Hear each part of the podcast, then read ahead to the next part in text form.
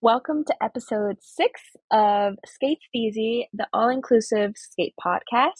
We're your hosts, Tina and Andrea.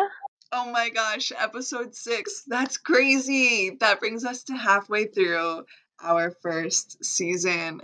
And we want to thank you all for coming and joining this wild ride with us. But we're so excited for what the future holds, and we have a lot of exciting projects and a lot of spectacular guests coming on, and we just can't wait to share it all with you guys. We want to thank you all for joining us, learning with us, and hopefully one day skating with us. So today we're in different locations, but we are rolling with the punches. Yeah, we're making it work. We'll just add a little spice into the podcast. Yes. And speaking of guests, we have another amazing guest on today's episode in honor of Women's History Month. Yes, March marks Women's History Month, and to honor that and celebrate a skater who contributes a lot to our skating community, we wanted to bring on a fantastic guest that has been featured in AntiClick Zine and has had numerous roles as a coach and kind of instructor, if you will, but also is just such a friendly face within the community, and we're very excited to have this conversation. And I want to note, she's also another fellow East Coast skater. So with that, let's bring on our guest. Thank you so much, Mary, for coming on to the SkateSteezy podcast. We're so happy to have you here today. Awesome. I'm so happy to be here. So happy to have you here, Kid Ace. If you don't mind going ahead and sharing with everyone a little introduction about you and sharing your pronouns with us. So my name is Kid Ace, or my legal name is Mary Smith, she, her, and I am a roller skater. I'm also a health coach, which is kind of an umbrella term. Health coaching is its own thing, but then I also do personal training and I teach yoga and nutrition, so a lot of body mind stuff in my world here. I love that for sure. Tell us a little bit about how you got your name. Where did Kid Ace come from? So Kid Ace is a Radiohead reference to the album Kid A, and I just started playing roller derby. I was at my college job. I remember it like very clearly, and trying to come up with like the name, because it was, you know, really important to have the right name. And I really like Radiohead, and I liked Kid A, and then I was like, well, I need something a little edgier, more playful, because Radiohead is pretty like, so I went with Kid Ace, and that, yeah, that's how it came. I love that. Yeah, the name is so important. When I first started skating, I know, like, I had, you know, my idols that I looked up to, and they all had a skate name, and I was like, you know, I need one. I need a skate name. So on that note, tell us a little bit about your skate story. How did you get into skating itself, and then park skating? So I started roller derby with the Providence Roller Derby. Providence is in Rhode Island. I started in 2007. And I started with my best friend at the time, Trophy Knife Holler. So her and I started roller derby 2007, and we it was a small league because it's a small place, and we both got on like the travel team that next year, and we're just like totally enamored with it. So I played roller derby from 2017 to 2016. I almost made 10 years, but and then in 2016 is when I started park skating. So by that time, I had moved to California, to Oakland, California, and I had been playing with the Bay Area League for 4 years. So when I finished with Bay Area League is when I switched to park skating. And that was really like a right place at the right time scenario. There were like 2 other park skaters in Oakland that I knew of. One of them had played in our roller derby league, Dita, and she, Dita taught me like everything that first year that I was park skating, everything that like videos didn't teach, and there was, it was a different kind of video scenario back then. But so it was Dita and Baby Girl D. So those two were my posse when I first started park skating, and it was super fun. Yeah, those were like really, really, really, really, really fun days. We did a lot of street skating. That's when AntiClick kind of started, was around that time. So I did some writing for AntiClick, and we started making videos. So we made Trash Life, which is like a street skating kind of thing. So that was really fun. It was really fun to just kind of like dive all the way into it in those first, in that first like year or two that I was not doing roller derby, because roller derby is a really big hole to fill if it's what you've been doing for, you know, the better part of your adult life. So finding somewhere else, some other way to keep skating was like essential for sure. So what made you stop doing roller derby in the first place? Did you just like want to try something new and that's why you picked up park skating, or was it just like you kind of fell into it? Yeah. So, well, roller derby in the Bay Area, when I moved from Rhode Island to the Bay Area, roller derby was totally different. It was a way higher level of training, way higher level of performance. And so those 4 seasons that I played with Bay Area, I played for the home teams, I played for the travel team, and it was really rigorous, and it was really hard on my body. And I had a knee surgery throughout the roller derby thing, and I was just starting to have some extra like spinal conditions, and so it was like kind of like a quit while you're ahead situation. I was feeling pretty healthy, but I was feeling like if I kept doing this, maybe not. So yeah, and it was really scary to stop. Because I was like, what am I going to do? But luckily I found Dita and Baby Girl, and the rest is history. Love that. So out of curiosity, where are you based now? So right now I live in New York. We're Jersey girls. We're not that far. East Coast represent. Hey, that's awesome. Nice. Well, you all have to come up here. Hell yes. So talking about that, what's your favorite part about skating? Or maybe like your favorite of like each type of skating. Yeah. That could be good. So like your favorite part about derby, your favorite part about park skating, favorite part about street skating. Yeah. Well, I think what's important, or I think what my favorite thing about actually each of those things is the community. And 100%. So roller derby, I joined roller derby when I was a junior in college, which was like my early 20s.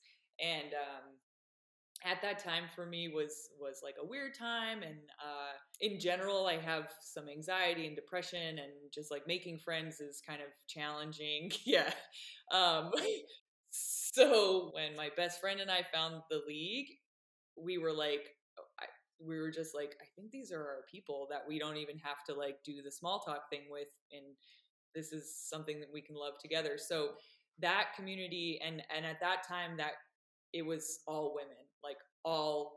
And that was also really important to me at that time, because it was a safe place for me. And at that time in my life, I was just kind of getting off on my own, and I was like realizing some things about childhood and blah, blah, blah, blah, whatever. I just like needed a safe place, and being surrounded by like, 65 women, go to the Bay Area, 200 women, like it was awesome. So the community in derby was important for that.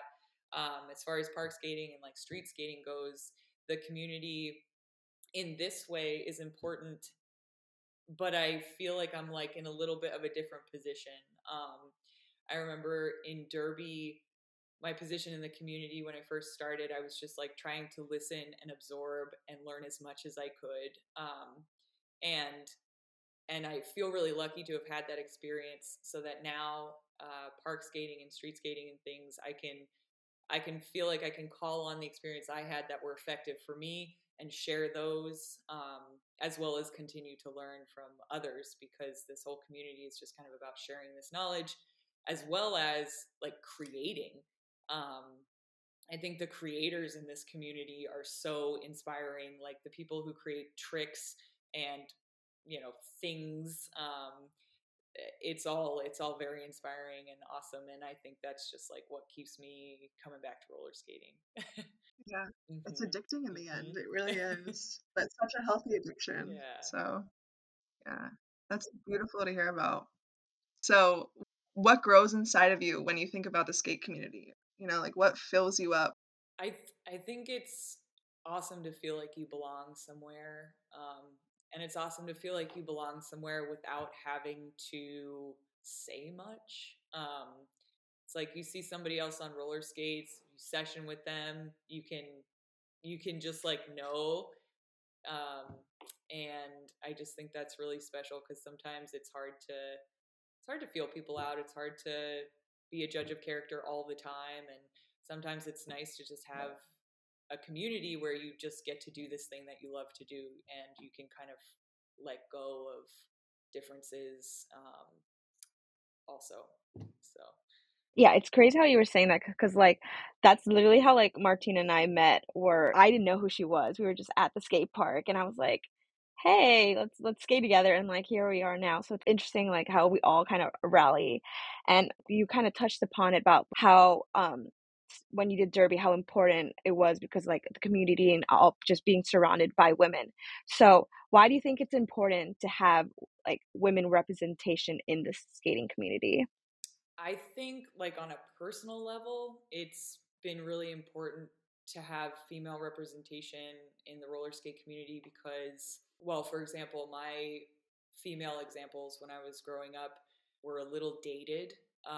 And there was always something inside me that knew that I didn't want to like be a householder and I didn't want to raise children. And I always felt a little lost because that's what you were supposed to do. And those were what the female influences in my life and the females who were around me in my life were doing, you know, at that time. So when I joined roller derby, you know, you meet women who, you know, were in their 40s and never had kids, or you meet women in their early 20s who have like 3 kids and can like do it all. And it was really, really amazing to know that there were so many options for how to live your life, because before that it felt really limiting. So yeah. I feel like I can relate to this. I am totally, like, I kind of have chills right now listening to you speak because I feel like I'm right there in that time. So just like reminding myself that there are so many different life paths and that's okay and, you know, well respected. Yeah, I've met people, like you were saying, people in the skating community in their 40s. I've met people like in their 30s. Like I've skated with sometimes people who are like 17, they're still in high school. And it's like we're each having our own journey and just we're all connected through skating. And it's just so beautiful what the community does for each one of us. Yeah. So you were talking earlier about how you had the opportunity in roller derby to kind of absorb and learn a lot. And I feel like being an outsider to your life, from our perspective, you are totally someone to look up to and to learn from. So I want to know, you know, I feel like this platform for many skaters has kind of just fallen in their laps, if you will. But how do you feel about having that platform and having that visibility? And what do you hope to do with it? Are we talking about like the social platform or like I suppose, but it goes beyond socials. I mean, in general, in your daily life with work and everything, you have the power of being an influence, a guidance towards people through your profession, but also through skating. You have grown this platform on social media, and just as being an instructor, whether it's you know, the yoga class for skaters or teaching at Moxie Skate Camp, different things like that, you've kind of grown this platform now. Yeah. Yeah, I'm glad we can kind of talk about both because I'm definitely conflicted about the social piece, and mostly because I feel like I'm a little bit aging out of it, and there's like other things I want to be looking at and spending my time doing. But it's important because that's how I can communicate with people, and that's how I can help facilitate getting us face to face and getting us together. Even if it's not face to face, right? Because Yoga for Skaters is all virtual, and it's probably always going to be virtual. Like, this experience with the virtual teaching has been incredible. Like, I have a whole network of friends in New York City now. It's like, you know, people from all over. So it's awesome. As far as the platform for like being a coach, and being an influencer, I think where my priorities lie in that role is to inspire people. I believe that all of us have everything we need inside of us already, and it's a matter of finding a way to pull it out and be aware of it and decide with intention what we want to do with the things that come from our hearts and our minds. So I feel like my role as a coach is to facilitate that process. I want to ask the right questions to people. I want to give people as much exposure to things as I can. Like, for example, the workshop that I taught this past weekend at Jamestown Skate Products, it was the mission, for me, the mission of that workshop was to expose these roller skaters to as many skills just so they have this vocabulary, as well as get them comfortable in the space, because I want them to come back, you know, I want them to come back and just skate together. Like, it doesn't always have to be instruction, but there's some comfort that people need, and there's some fluency that people need before they can kind of really get into it. And, you know, I want to help inspire that and hold people in this space and make people feel comfortable and make people feel proud of what they can do. Because obviously the social platforms are highly manicured, and the work that goes behind like a 15-second clip can be days, can be years, like, and we don't see all that messy stuff. And, you know, I want to make sure people can see me mess up, and I want to make sure people know that, you know, you get cheered for if you bail sometimes, because it's like you can have a good bail just like you can have a good trick, and it's all part of it. And you know, I just want to share it. So I'm curious, because you were talking about doing the virtual yoga classes, and I think that's very interesting, like, because I used to do yoga when I was in college, and I started doing yoga a little bit to help improve my skating. I didn't realize how much. Me and Martina always, we preach how important it is to stretch before skating. So I guess I'm curious, like, what was the idea behind starting doing the Yoga for Skater classes, and how did you come up with that idea? So the Yoga for Skaters classes, so the first Yoga for Skaters that I taught was at RollerCon, and it was in person, and it was in 2017 or 2018. So that was like the first time I brought the yoga that I do into the context of skating. And so I taught in California. In 2018, I moved to Washington State. And in Washington State, I did some other jobs and never really like found my studio home. I subbed at some studios and this, that, and the other thing. So when the pandemic hit and everything closed, it was kind of fortunate for me, because I didn't have a studio home. So I was able to take that opportunity and create, you know, this. So that's kind of how it happened. And people were really receptive and really kind and supportive, and joined me, and yeah, I think it kicked off really well. As far as the practice in particular goes, Yoga for Skaters is vinyasa based, which means it emphasizes pairing breath with movement. And for me, just like among other things, but that basic concept I think is really fundamental for any kind of movement, including roller skating. I think one of the earliest cues I was given for learning how to drop in was to drop in on the exhale.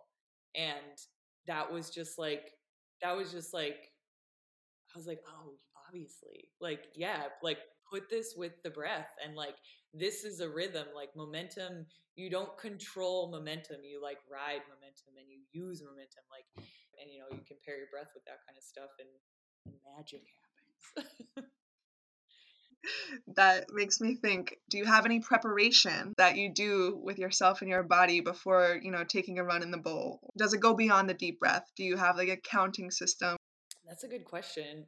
I mean, so for my life, I do a warm up in the morning to make sure my body works. It's really fun being in your late 30s. Right. So always a little like warmed up for the day. When it comes to like roller skating, like for a session, I definitely do dynamic stretches. Yes. So moving through range of motion, I'll try to do like 5 minutes in between like warm up runs, do a little this, that, and the other thing. But as far as the skating itself goes, it is like one of the only times in my day where I can just like not do anything. Yeah. It's just like, sometimes I spend a lot of time like drilling something and you know, I have my cues, the things that I want to focus on to do in that way. But sometimes it's just a matter of like pumping to get out of breath and then getting my breath back and doing again and just like kind of working myself. So I think it's just like skating offers a lot, like depending on where you're at in your headspace, like you can make it like whatever. It's so awesome for non-skaters to realize or just to conceptualize if you're uncomfortable putting wheels under your feet or whatever it is, to understand the feeling that it can give, because it's indescribable. And like you said, it's like there's infinite possibility in what you can use it for and what you can do with it. There's just like, it just like, it's unfathomable. It really is. When you think about it on like a small level, it really is. So tying back to your yoga classes, why do you feel like it's important to give back to the skating community, and what do you think that can provide for the future? Oh my gosh. I mean, it's the most important thing to give back to the communities that have given you so much. And I think something that I realized, like as I was having jobs and trying to figure out what I wanted to do with my life, something that I realized was that service, providing service to others was like just something I had to do, something that had to be part of whatever work I do. And so that combined with just the kind of moral obligation to like, you know, give back to what's been given to you, just like, you know, it's compelling. It feels like a no-brainer. Like I don't make money with Yoga for Skaters. It's like a break-even scenario, but it's like it gives me a place to go twice a week. It like gives me a community, because yeah, sometimes showing up to teach is really hard, but then you like see the people pop up on the Zoom and you're like, let's go. So, and that's the same thing with skating. Like sometimes it can be hard to just like want to do anything, no matter how much you love it. Sometimes it's just hard to make it happen.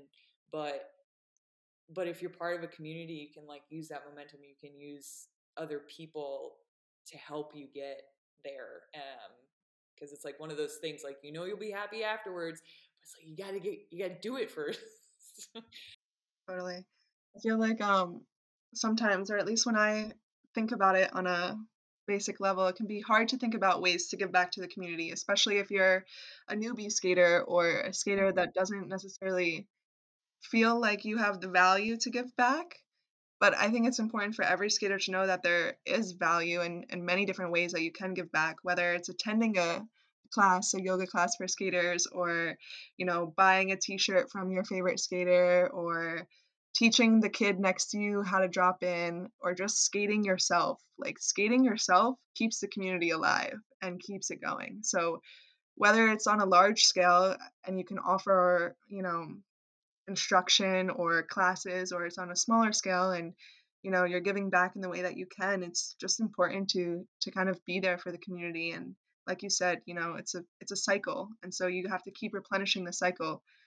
If you're going to take from it and learn from it, then you also have to give back. And so we're definitely, when we're both healed, attending a yoga class for skaters, for sure. So this episode is mainly about Women's History Month. And we touched upon being a woman in the skating community. But just in general, what do you feel like empowers you as a woman? Yeah. What empowers me as a woman? I think it's all the women that I've met along the way. I can remember the first woman in my life. I was in high school. She was the mom of my boyfriend's friend. Like, and I just remember being like, look at this cool woman.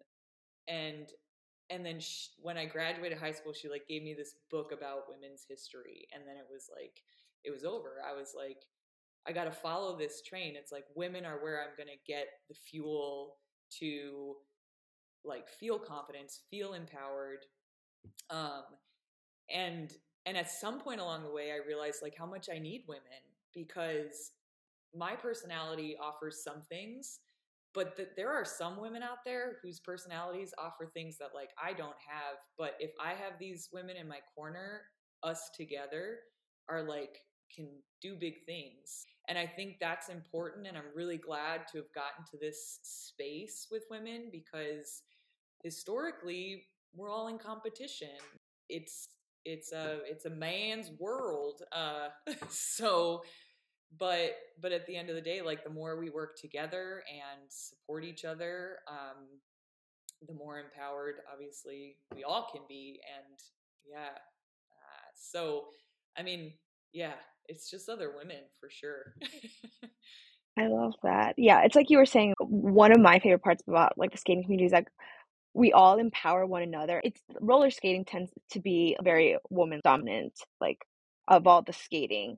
And I think it's great because I remember the first time I went to a skate park, like I was really scared. You just see all like the skateboard boys and I'm like, oh my God, I don't want them to make fun of me. But then you see another female skater and there's just, they just come up to you, they just talk to you, and each are each other's role models. Like, it's so weird. Me and Martina are so happy that you were here joining this call, and we can use you to highlight for Women's History, because you're definitely, for each of us, we can say you're one of our role models for skating for sure. Like, you've been in this like skating industry for like a while now, and it's still like a relatively new industry. So who are some female identifying skaters who have inspired you along the way? Gosh, it's a really long list. And it starts way back in 2008. It's like those women in Providence who like taught me to play roller derby, and by accident, I learned to roller skate too. Those women are really important. In particular, Ashley Holt, who's known as Crazy Dukes, that was her roller derby name. She taught me a lot about like the discipline of women's studies and the movements behind like women in history. And she was also an amazing roller derby coach.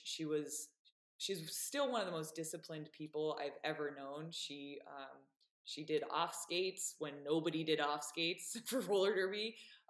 She coached us. She was just like all in, and seeing someone like that as my first like roller derby person was, that just like set the foundation. I was like, all right, this is what it is. This is what I have to do. If I want to do this at any level. So Ashley Holt's definitely on there. Noelle Marandola, who's Trophy Knife, the best friend who I started roller derby with. So then, like, you know, all of the 2008 Rhode Island Riveters, y'all are awesome. So there's that. And then same thing, like the women I played roller derby with in the Bay Area on the Bay Area All Stars, we did some really magical things together and as a unit. And I think that like 24, 25 of us, like getting that many people on board. Like at one point on that team, we were all doing off skates. We had perfect attendance. Like we came in third in the world. Like it was just, you know, it was an experience where you're like, oh my God, I'm such a small piece of this big thing, but I also feel really big and awesome. So like shout out to those coaches who's Brawl and Angel and Chantilly Mace, who are still like two women that I love so much and who still support me to this day. So, so yeah, definitely the roller derby women have been the ones to, because I feel like I carry that roller derby discipline into park skating. There's no competition, but it's still the same payoff to like work out off skates and then watch that translate to on skates, in the park. So yeah, those are some of my big guns. This is a little off topic, but I just feel like our conversation has touched on this at a couple points. In terms of women and just in general, even unrelated to skating, but definitely also related to skating and the social media factor. Andrea and I have talked about this previously, where we feel that sometimes, whether it's because park skating on quads has just become explosively popular, or, you know, it just being the social media factor in our day and age. I like to think of myself as an old soul. I'm not really the biggest fan of social media either, but I definitely feel like sometimes it can foster a feeling of competition. Whether it's, you know, in your subconscious or, you know, it's right there and you're feeling it, it can definitely stir up those feelings. And referencing what you were talking about earlier, you know, working with other women and working as a unit and just being supportive, I think that's really important to touch upon. And I think it's really important to touch upon the fact that sharing knowledge within the skating community will propel everyone forward and just, you know, band us. So can you talk a little bit about, you know, how important it is to share information and knowledge within the community and also just being supportive, you know? Yeah. Yeah, I think, yes, that is super important. And I think what is the work for that is self-work and competition, especially competition that we kind of create, you know, from like an Instagram video or from like an article online. Some of that stuff we just kind of make it up because of personal insecurities or lack of confidence. And so for us to really be able to come together, I think it requires us to look at ourselves and say, you know, why am I feeling in competition with this person? What is the thing that I feel like maybe I'm lacking? What is the thing that I feel like maybe I'm scared of? And when we ask ourselves those questions, we can start to understand, you know, our strengths and our weaknesses. And then we can connect to the fact that something that is universal as humans is that we all have strengths and weaknesses. And you know, there's not one person out there who's just like got it all put together. Like the Instagram feed is put together. But like as people, you know, it's something we do. We experience pain and we experience pleasure. We experience sadness and joy. And it's important for us to make sure that we connect to ourselves on what's going on so that we don't project that onto others. Because that's what divides us for sure. You were talking earlier about the ways to move forward within the community. And so if we could just touch back on that, what do you think where is the room for the skating community to improve? And where do you think improvement can lie or is needed? I think that at like the community in terms of the people, I think we're probably everything we need to be, exactly where we need to be, at exactly the right moment. And So as people, I think we're doing what we need to do. And I think that any sort of like rush to Instagram fame or roller skate fame, like is going to be detrimental. There's such a value in the journey. What I think the skate community needs is a product industry. Agreed. Agreed. A product industry that is viable and that can, like, in a timely way, respond to the needs of the market. So, you know, and there's still time for that. But yeah, so that's what I, it's, you know, redirects the conversation, but. Okay. East versus West. Tell us, what is the skating scene like? You've been everywhere, so we've learned about. What are the differences? And, you know, is there a difference in style? Is there a difference in the way the community gets together? What are some of the differences in locations? Yeah. I guess from what I'm observing right now, and I got to the East Coast in September, so it hasn't been a terribly long time, but I've been lucky enough to meet a lot of awesome people already. But I think what I'm noticing is that, I mean, the West Coast for sure has a lot more exposure. And I think that's just the nature of the industries on the West Coast. Like the film industry's out there and media industries are out there. So like a lot of roller skaters are like in these industries to be able to just fluently do this, like make films, make edits, just to be able to do it in their free time. That's not to say there aren't East Coasters doing it like you two, obviously. And as far as the East Coast goes, like these guys, like there's a lot of potential here. Like it's here, and I think the skill is here. I don't think the people on the West Coast are skating any better than the people on the East Coast. I think it's an exposure thing. I think the skaters on the East Coast have their own like vibe, their own thing going, which has been really fun to kind of get into and learn about and see people, see different people do things.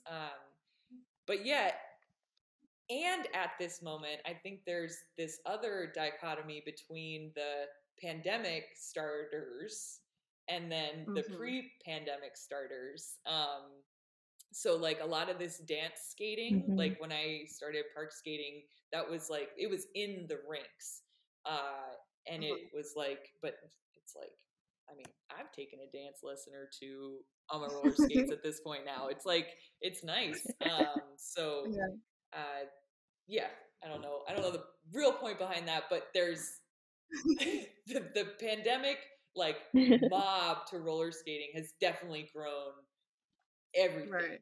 And if anything, it's bridged the gap between West and East Coast because it's only got more people doing it. So thank God for that. Right. And honestly, I feel like we're just heating up on the East Coast. It's summertime again. Right.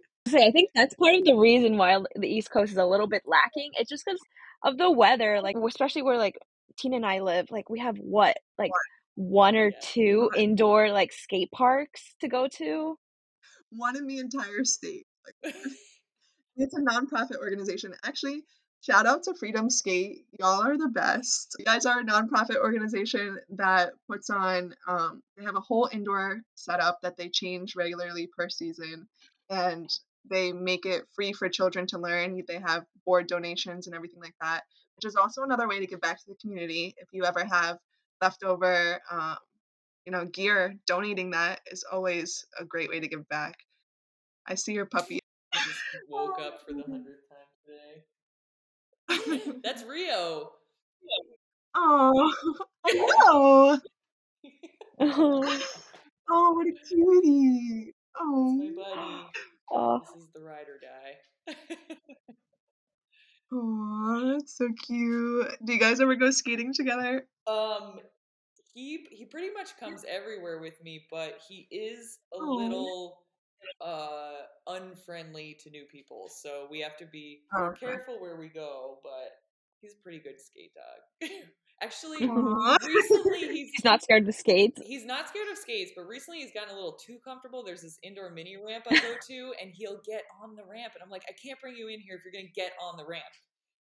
That's so funny. Because we're like pretty codependent. I got him, and then the pandemic happened, so we were together all the time. Yeah. Oh, I love it. Yeah, he's pretty awesome. But so one thing I wanted to say about the East Coast piece, which I think is kind of cool, and which I hope that we continue to learn more about, is so the boys I live with in Jamestown skateboard. Yeah. He's like, pay attention to me. No, he's like, ugh. Okay, so East Coast wise, so the boys I live with skateboard, you know, full time, but in the winter, like the skateboard is kind of the cross training for snowboarding. So like there's these other things people do over here in the winter. So it's like you said, it's like it's not 24/7. And I'm a firm believer in like interdisciplinary things leading to things getting better. So, you know, I'm sure by snowboarding in the winter, you're not necessarily losing anything come summer and you go skateboard. Exactly. I'll be interested to see like how that plays out. And I hope it does. Having a lot of skateboarders around, and I'm sure you've skated with your fair share of aggressive bladers, what do you find the value in sharing the space with different types of wheels, and how do you find inspiration from skateboarding and blading, and do you actually? So I am like 100% inspired by skateboarding, really like watching skateboarding and skating with skateboarders. Skateboarder actually like was the one who really got me to do my first backflip, was a skateboarder. Pat Black, you're the best. And riding with skateboarders is, I can see that translation easier than I see it in rollerblading. Yeah. And like with the slides and grinds, it's like, obviously there's a lot of overlap there. Right. I don't think until like the last year and a half or so, those were like quite that interesting to me. Because I really like big airs and the flips, and like I was really into street stuff. But like after seeing like rollerblading do it, I see people in roller skating get into it. Now I notice it in skateboarding and like see that translation coming full circle back to the roller skating. But I would say hands down, really like hanging out with skateboarders, or the ones that I've met have been so wonderful and helpful, and yeah, they're awesome. I love skating with skateboarders. Love that. Okay, so tell us a little bit about your current skate setup, if you will. Shout it all out if you can, so we can spread the knowledge on parts in the growing industry. Yeah. So right now I have two setups. One is very brand new, and the other is what I've been riding. So I ride the Moxie Jack boot, which was a game changer for me. I started park skating in the lolly, and then when the jack boot came out, it was like, I'm backflipping, I'm airing. Like, it was awesome. That was definitely something that we needed at that time. So Moxie Jack boot is still my go-to boot, and the Reactor Pro plate, Pro Series plate from Rydell is my plate of choice. I ride narrow trucks still. They keep yelling at me to try the wide ones, but we'll see what happens. Ride narrow trucks, got the orange bushings. I got bowl bombers, 103s, 52. Those seem to be, so I like those for the indoor bowl where I skate right now. Quad Republic has a shop wheel that is rounded on both sides. So The Bowl Bomber on the inside is a corner and a rounded outside. Right. And then the Quad Republic shop wheel, it's called It's Not a Phase Wheel, that's rounded on both sides, which I find that I really like riding on concrete parks and like on street. Because you don't have as much, the surface isn't giving you the slide, so your wheel can give you the slide. So that's okay. That's my summer versus winter, or indoor versus outdoor. But then I got gumball toe stops. I don't know. I can't get away from gumball toe stops. I love them, and I plow through them. I love toe stop tricks. Yeah, so that's what I'm riding right now. What block? Are you using C-I-B? C-I-B blocks, yeah, for sure. C-I-B blocks. That's like the only one that's compatible on the Neo, right? So I've had the Bigfoot blocks on a Reactor plate in the past. And I had the Bigfoot blocks like way, way back, like in 2017. And okay. I've seen what he's doing with them now, mm-hmm. which is awesome. So, I'd be down to skate those again or whatever, but I just kind of skate what the shop sends me, and I've like found my things. So I really like this setup in particular right now. It's good. You got a sweet spot. Yeah. Love it. So you were saying that you really love doing airs and backflips. Like, what are your other favorite tricks, and are there any tricks that you're currently learning or aspiring to learn right now? Yeah. So I'm really glad you asked, because I feel like it's important for me to say this out loud.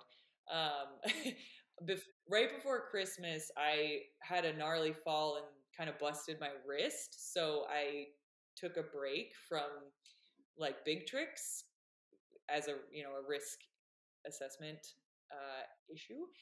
So I've discovered some new things that I really like. One of which is backside slides on pool coping. So backside slides on pool coping, any kind of like dynamic maneuver. So like a shoot the duck grind, or like a backside to shoot the duck and then pop back in. Those have been really fun. And then I've also been just getting into lines, like trying to make lines.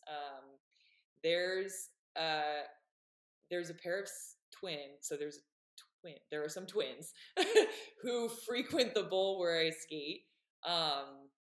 And those guys are like so inspiring to me right now. And when I watch them skate, I just like try to do their lines. They'll get a grind in there. They'll get multiple airs in there. Sometimes they get a hand trick in there. Right.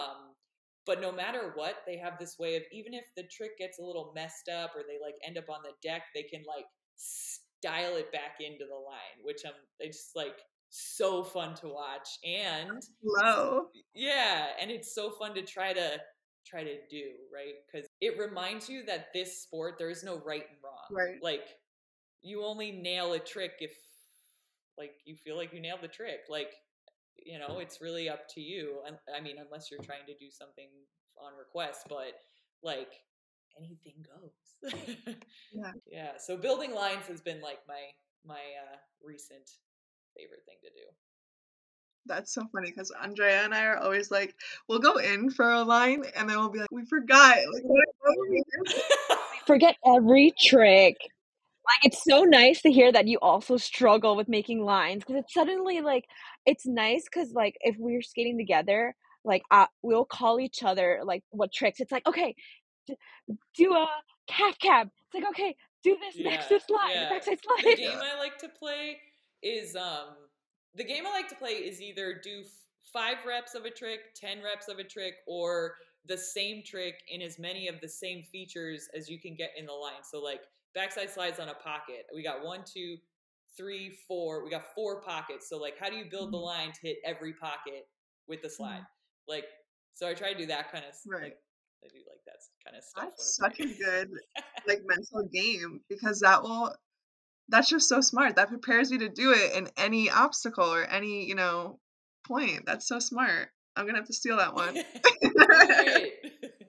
Thank you. For sure. Going back to the skate park, we'll bring it back to being a woman at the skate park. How do you feel as a woman at the skate park? And I'll also make this location based as well, because I think it may differ depending on where you skate. Yeah. Definitely differs on where you skate and mm-hmm. who is there skating. So I guess as a female in the skate park, I definitely, at least I try to present with confidence and I deserve to be here as much as anybody else. But I'm not going to lie, if I'm the only female quad skater, I'm probably going to do a handstand for some cred so that I feel a little bit. Yeah. Yes. That's me and my cartwheel. Yeah. But recently I've been running into situations where I'm the only female and there's a lot of boys, like children. And in those scenarios, what I've found is the best strategy is if things are not feeling okay, to just leave. Or sometimes children want to look up to older people, whether they're on quads, whether they're female or male. And if those kids approach you, I think it's important to, give them what you got and support them and help them know that this is a place for them. So I've had some really endearing moments with some of the kids here. I didn't even know they knew who I was, but they want my help and they want my support, and I'm so happy to give it to them. That's beautiful. And that can honestly happen for anyone. I feel like those are some of my favorite and most blessed times at the skate park. They're not even days where I'm, really shredding it or practicing hard. It's the days when I can hold the little kid's hand as he tries to drop in, or give them the little tips, that will help them be more confident. But it's especially fun, I think, being on quads when there are kids at the skate park, because you always get that kind of shock, oh my God, I didn't know you could use those here. Oh my gosh, that's crazy. And then there will be the sisters that come with their brothers for their skateboard, and they'll just be running on the ramps. And then they see you there as a woman and a skater in the park. And I've literally sat with little kids just on the ramps, talking about quads and talking about how you could do this too. And it's so rewarding. I love it. On that note, is there any advice or tips that you would offer up to new skaters? I think for new skaters, what I would say is listen and observe as much as you can. Absorb everything. I think sometimes it's hard to acknowledge not knowing something or not knowing what you don't know. And when you watch, when you observe, when you kind of reflect, you can get a better sense of where you are in that way. So and the other thing I would say is just skate as much as you can. You don't get it unless you're on your wheels.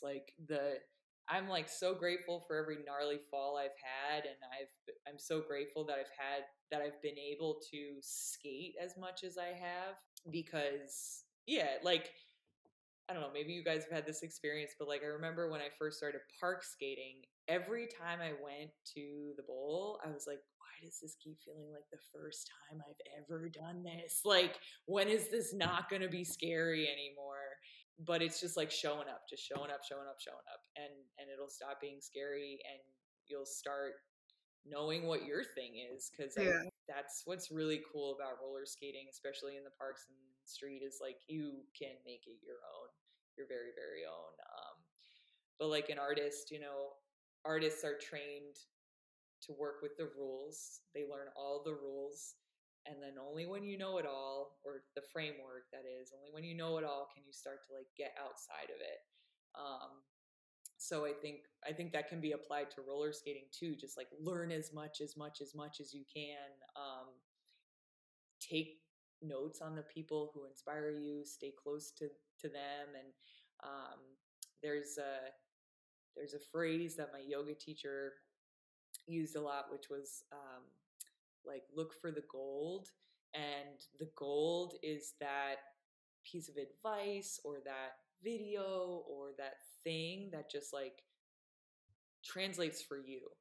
And like your gold isn't somebody else's gold. And so that's why it's really important to do your thing and to find what speaks to you. Because like I realize as a coach, as a teacher, like I'm not effective for everybody. Like I'm effective for some people, I'm not effective for everybody. And for the people I'm not effective for, you know, I want to help those people find their gold. So, you know, that's another kind of hearkening back to this thing where we like kind of all got to work together. Like if I'm not the right yoga teacher for you, I got 4 other Yoga for Skaters teachers that I can send you to, because at the end of the day, like doing yoga is like the point. So yeah, I think that's what I would say to new skaters. Oh my gosh, Mary, I feel like I could keep asking you questions. Like I'm absorbing it all right now. It's like, this is my gold. It's insane. Maybe we'll do a follow-up with you, because I would totally love to learn more. And, you know, I guess, you know, you're a skate vet, you know? You're a vet. Yeah. Hell yeah, you're a vet. So, there's a lot to be learned. And for one that's very willing to share, we definitely appreciate that. And I'm sure the community does as well. This has been a very moving and eye-opening episode. And I hope that our listeners go that way as well. Yeah. We could do an in-person one. Oh my gosh. Oh my gosh, that's awesome. I recently I broke my metacarpal bone in my hand. But before that, by dearest God, I was practicing my ho-hos like every day. So I'm hoping that you're like my biggest inspiration for those. And if we're just, you know, talking out here, you were saying earlier that you try to skate with discipline. Well, let me tell you, like, I can see that. I can see your style and the grace that comes from all of your hard work. And it's just so inspiring. And that's awesome. Oh, thank you for saying that. Thank you. One other question I like to ask is, what is your skate schedule like? And you may be a little more privileged by having one so nearby, but what is your skate schedule like? I had this idea when I moved here that I would skate every day. And for some people they can do it. For me, it was like, my body was not cool with that. So my schedule now, or what I strive for anyway, is to skate Thursday through Sunday, at least 3 out of those 4 days, if not all 4 days. And then I teach/practice yoga Monday, Wednesday. Monday through Thursday, I usually do like a half an hour to like an 80-minute, workout. So I do a lot of off skates during the week. It's just kind of a little more convenient for like my work schedule and stuff. And then the weekends are like when it's time to like get down. And that's also like when the fun people show up at the ball. So. Right. Yeah, yes, that's true. Yeah. My curiosity was definitely satisfied tonight. Love it. Amazing. I love it. Well, thank you so much, Kid Ace, for joining the SkateSteezy podcast today. We are so grateful for all of the knowledge that you shared with us, and we look forward to skating soon together and, just furthering the skate community. So that is the end of our episode. Thank you so much. SkateSteezy and Shred Love. Yeah.